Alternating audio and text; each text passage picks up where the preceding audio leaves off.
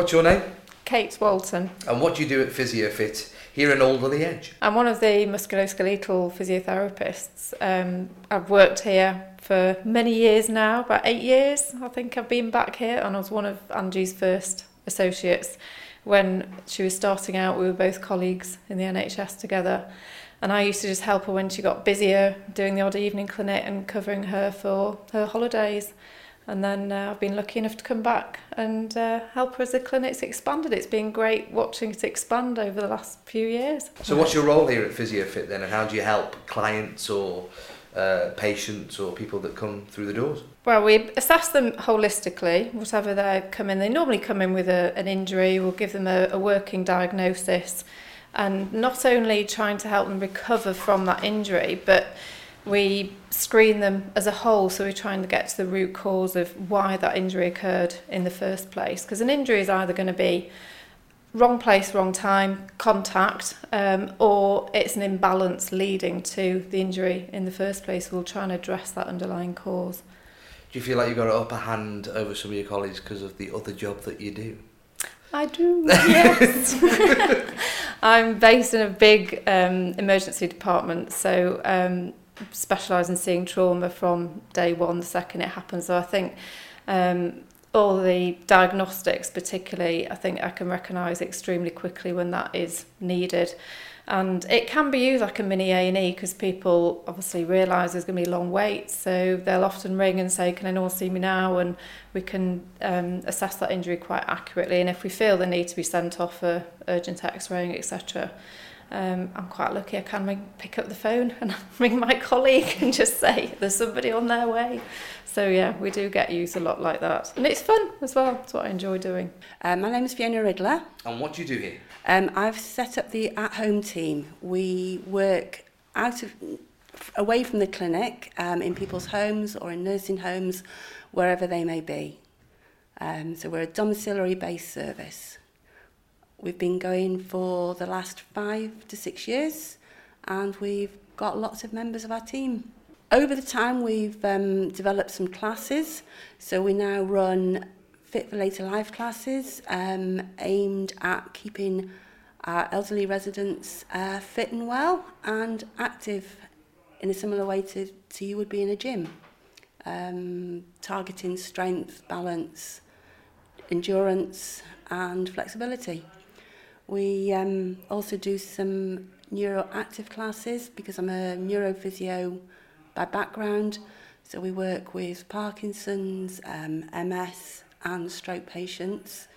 The classes are aimed predominantly at early stage Parkinson's. They're a really active, dynamic circuit training aimed at keeping them neuroactive. Um, and the other thing we can we can do is we can do a screening Um, for the elderly, we tend to call it um, um, an MOT screening so that we can have a look at how they're managing at home and if there's any areas that we can target, leave them with exercises to do um, to improve their independence, keep them active.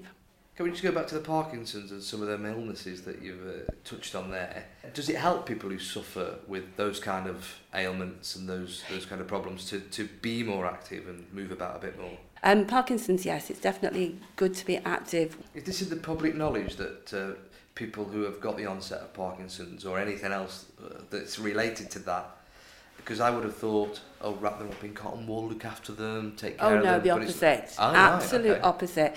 Really start early, really try and make a difference right at the beginning, keep everything as well as we can. Um, the Parkinson Society are really, really pushing for that message to go across. Um, we can see people in later stages really um, change something specific. So if they've got gait disorders, if they're struggling in and out of bed, all sorts of things that we can change at that stage. But at the beginning, really keep everything as strong and flexible and dynamic as we can. So in this Parkinson class, we do we do circuit training and we'd also do some boxing elements. So they work pad work, really, really active, dynamic um, work, punching really hard, working at about 80% of their power. So we do that, we do some um, really hard throwing against the wall, we go over ladders and, and all sorts of things. It's a really dynamic class and it's fantastic to really get involved with it. Uh, what's your name? Joe Woodcock. And what do you do here at PhysioFit? I work for the at-home service, so again with Fiona we do a lot of the domiciliary treatment, either in people's homes or in a lot of nursing and residential homes.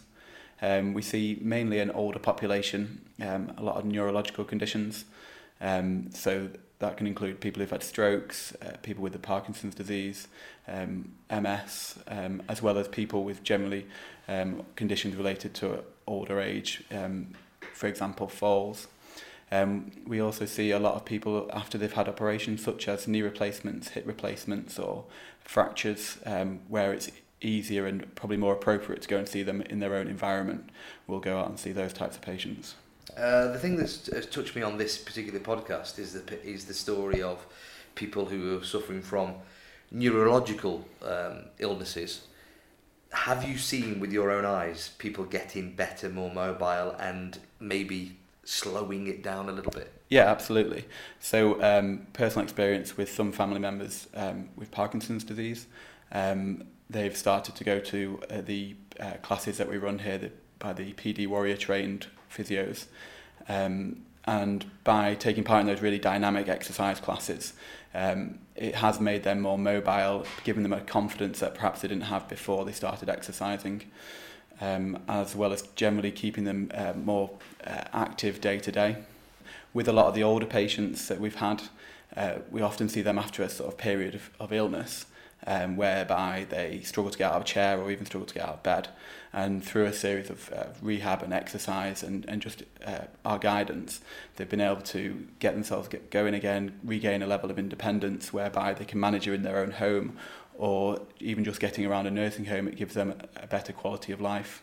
I'm going to put you on the spot and I've got a question for you. Yeah.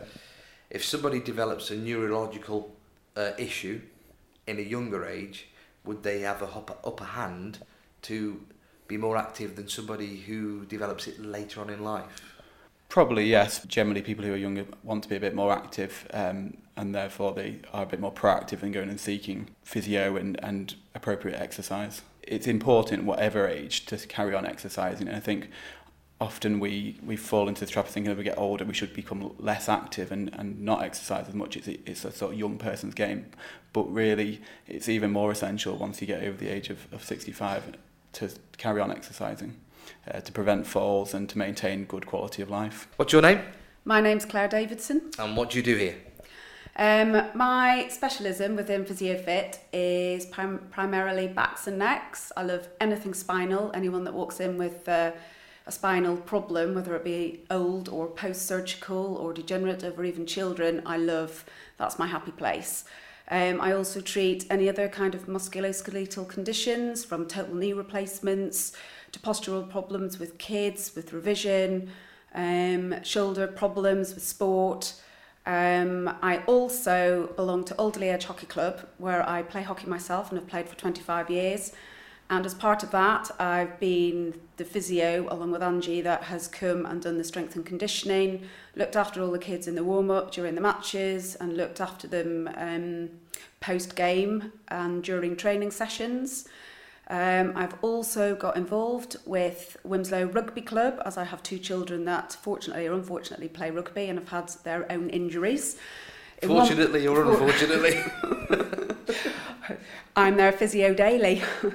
um, and one particular game, I managed to relocate a kneecap, which was facing around the back of the knee, and uh, two fractured collarbones all in one game. So I do do uh, regular pitch side stuff for the rugby club for the the uh, kids. Hang on, this for the benefit of the recording. I'm going to stop for a minute because I'm shivering. Can you my, talk... fr- my friend, who's a consultant, looked at the knee and left me to it.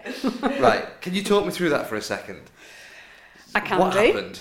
Uh, basically, I was standing. I just arrived at the side of the pitch to do my normal observing my children as I do. And uh, I got a yell from one side of the pitch, and it was this poor child with the collarbone that was poking through, literally the most hideous. Um, and we had to stabilise him, get him sorted, call an ambulance. While I was getting his breathing sorted, because we were worried about a punctured lung at the time, another child went down. That was also another fractured collarbone, so we were dealing with him on the side as well. And then it was comically, third time, lucky or unlucky, another child went down and we ran across the pitch and his kneecap was literally around the back of his leg. and I knew that I instantly had to do something about it. I couldn't just put him on a stretcher or look at it. So we had to manually push like crazy to get his kneecap back into position. The child, who was in so much pain and writhing around, uh, immediately came round and went, Oh, that feels so much better. Can I carry on playing? so we had, to, we had to tell that child that no, they were off to hospital. But what was fantastic about that parent was I got a photograph of the child in a wheelchair in the hospital later, and a thank you very much. So that's lovely when that happens.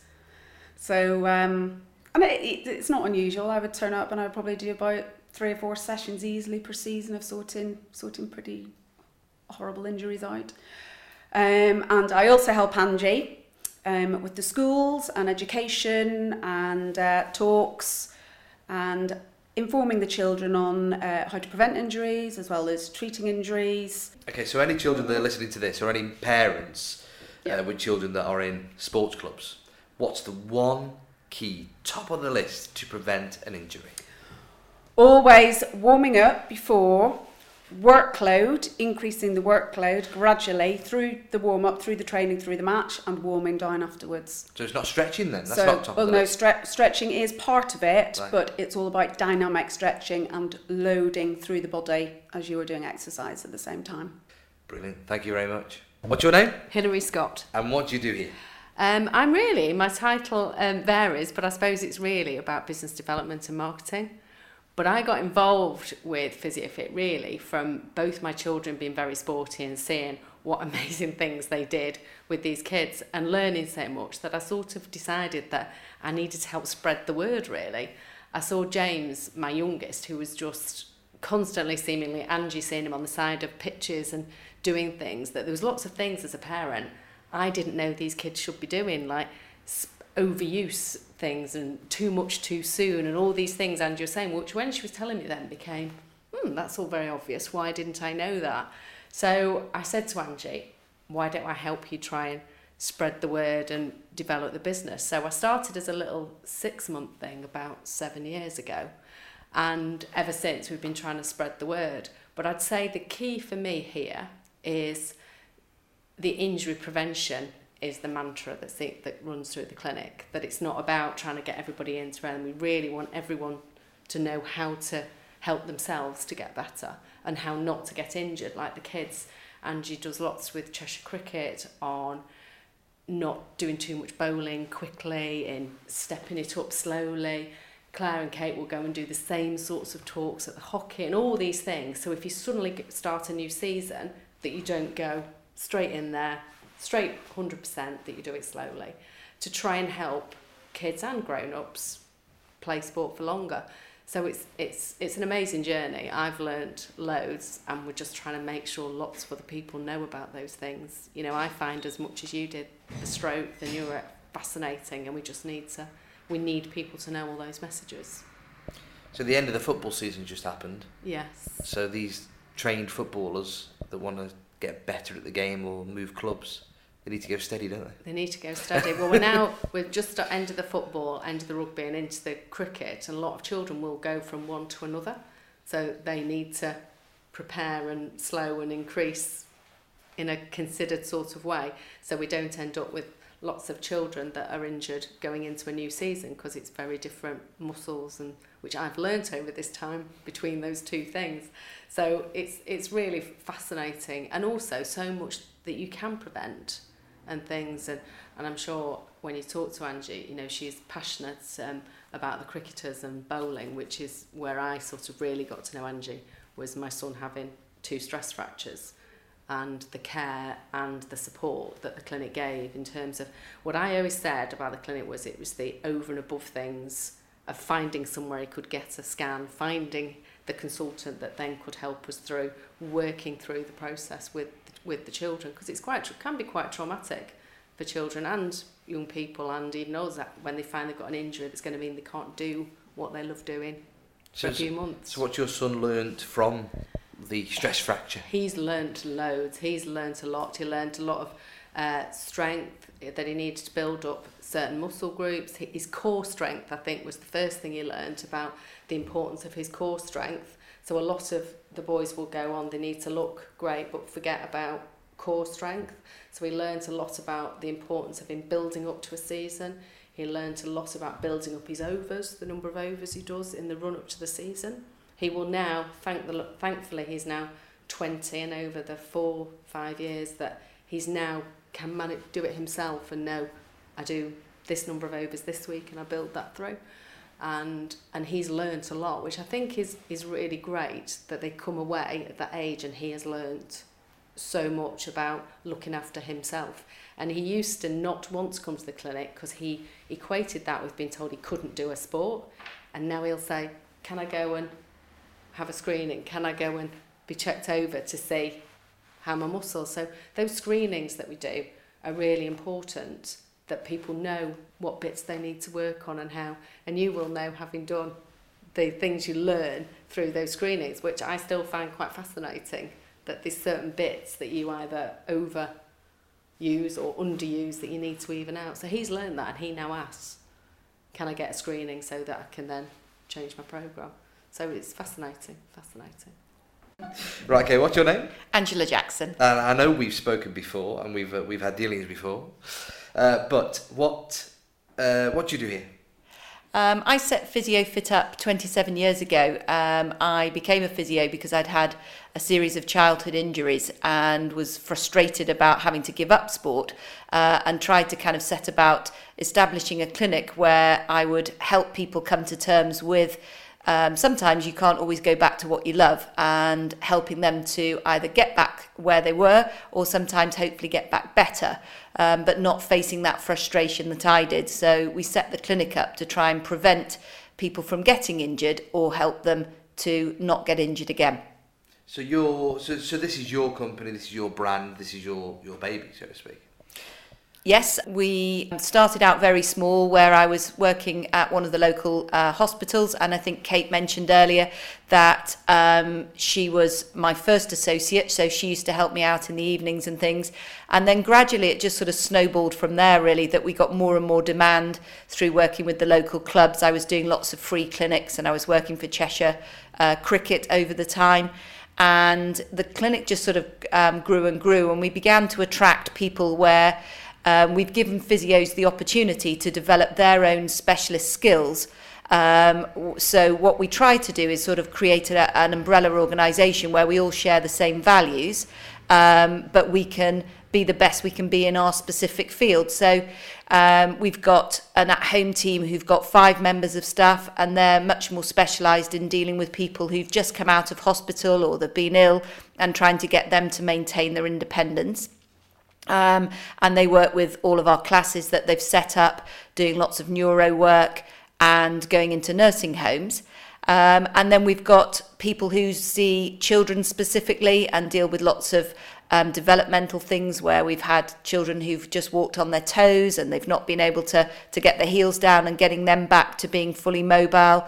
Uh, I think one of my favourite success stories was a little boy who uh, his absolute goal was just to not come last at sports day and he wanted to learn to run again. And i think we all get used to dealing with elite sports people and what their goals are and we sometimes forget that actually it means so much to a little child to either get picked for his team in the uh, playground and not be the last one standing, or that little boy who has come last at sports day and desperately doesn't want to be that child next year. So we've worked with children uh, of all ages and abilities. And then what generally happens is that their parents then say, Well, that's amazing, we want to do that because we've you've shown my child which exercises are most suitable to them. But actually, we want to have a go at that and prevent our injuries or maybe treat our injuries. And then from that, we then get Granny who says, Well, I want to carry on playing golf um, or I want to go out and we teach Nordic walking and we do all sorts of things for sort of people as they're getting older to make sure that if you can't get down on the mat anymore to do your Pilates, well, we'll do it in sitting. So what we kind of try to do is attract the whole generation. We end up with mass families in here um, where we're offering the same ideals to each of the generations really where we want to try and make sure that we never see a patient again but they recommend three or four of their family. We're not really into seeing them over and over again. We're looking at what we can do to prevent the recurrence. Is it just for sports people then, sports injuries that, that you look after? No, absolutely not. I think that's probably quite a small area of our work. In fact, um, the majority of people have um, we're about to head into the Maybank holiday, um, and we'll no doubt um, we'll have Claire, our back specialist, who'll be um, run off her feet tomorrow when she's in clinic, um, because what we tend to find is in all aspects, whether it's sport, whether it's in the garden, people do too much too soon. So, what we absolutely uh, find at this time of year is that people will start putting their bedding plants in, they'll start hedge cutting, and what they'll done is not use those muscles since this time last year. So, they'll blitz it for a whole weekend, and the body just can't cope with that. It's not adapted to it, it's not been trained to do it, and it's just too much too soon. And that causes sort of all sorts of tendon and back problems. So we tend to find that people are um, somewhat over enthused in everything they do. So they'll um, end up hurting backs and necks and shoulders and elbows just off um, doing an activity usually that they've not trained themselves to do. They've not been prepared for it and they've just had too much fun and forgotten about the fact that they've not built up ready for that. So uh, we see more people off doing sort of normal things per se than we probably do with sport. What's the difference between a pulled muscle that you haven't used for a long time, as you just said, or when you've actually trapped something? Well, generally, what we find is that you've got sort of overuse injuries, which are tend to be things like your tennis elbows, um, your rotator cuff tendon sh- problems in the shoulder, Achilles tendon problems. So they're nearly always tendons. Um, and you can also get things like overuse things like your stress fractures, where people get shin splints. So most of those are people who've started to perhaps train for a marathon, or they've been in uh, playing, um, perhaps cutting, doing lots of pruning in the garden and they've just overused some muscles that aren't strong enough yet to deal with that load. If they gave themselves time and built up more slowly, then the body would adapt and they'd be fine. But most of us are in a hurry to do things too, too quickly. And then you've got the other side of it, which is more when we say we've trapped something, we've usually trapped a nerve. So we've usually trapped a nerve in our neck or in our, our lower back, and that tends to give us sort of radiating pain out into the limb. Um, and then you've got your acute sort of muscle tears, which are more like we tend to see um, lots and lots of muscle tears when the parents all decide to do sports day. And it's the mums and dads race, and they've not used those muscles for uh, since the last sports day. And we tend to see that they then actually tear a muscle, much as you might see somebody tearing a hamstring on a football field.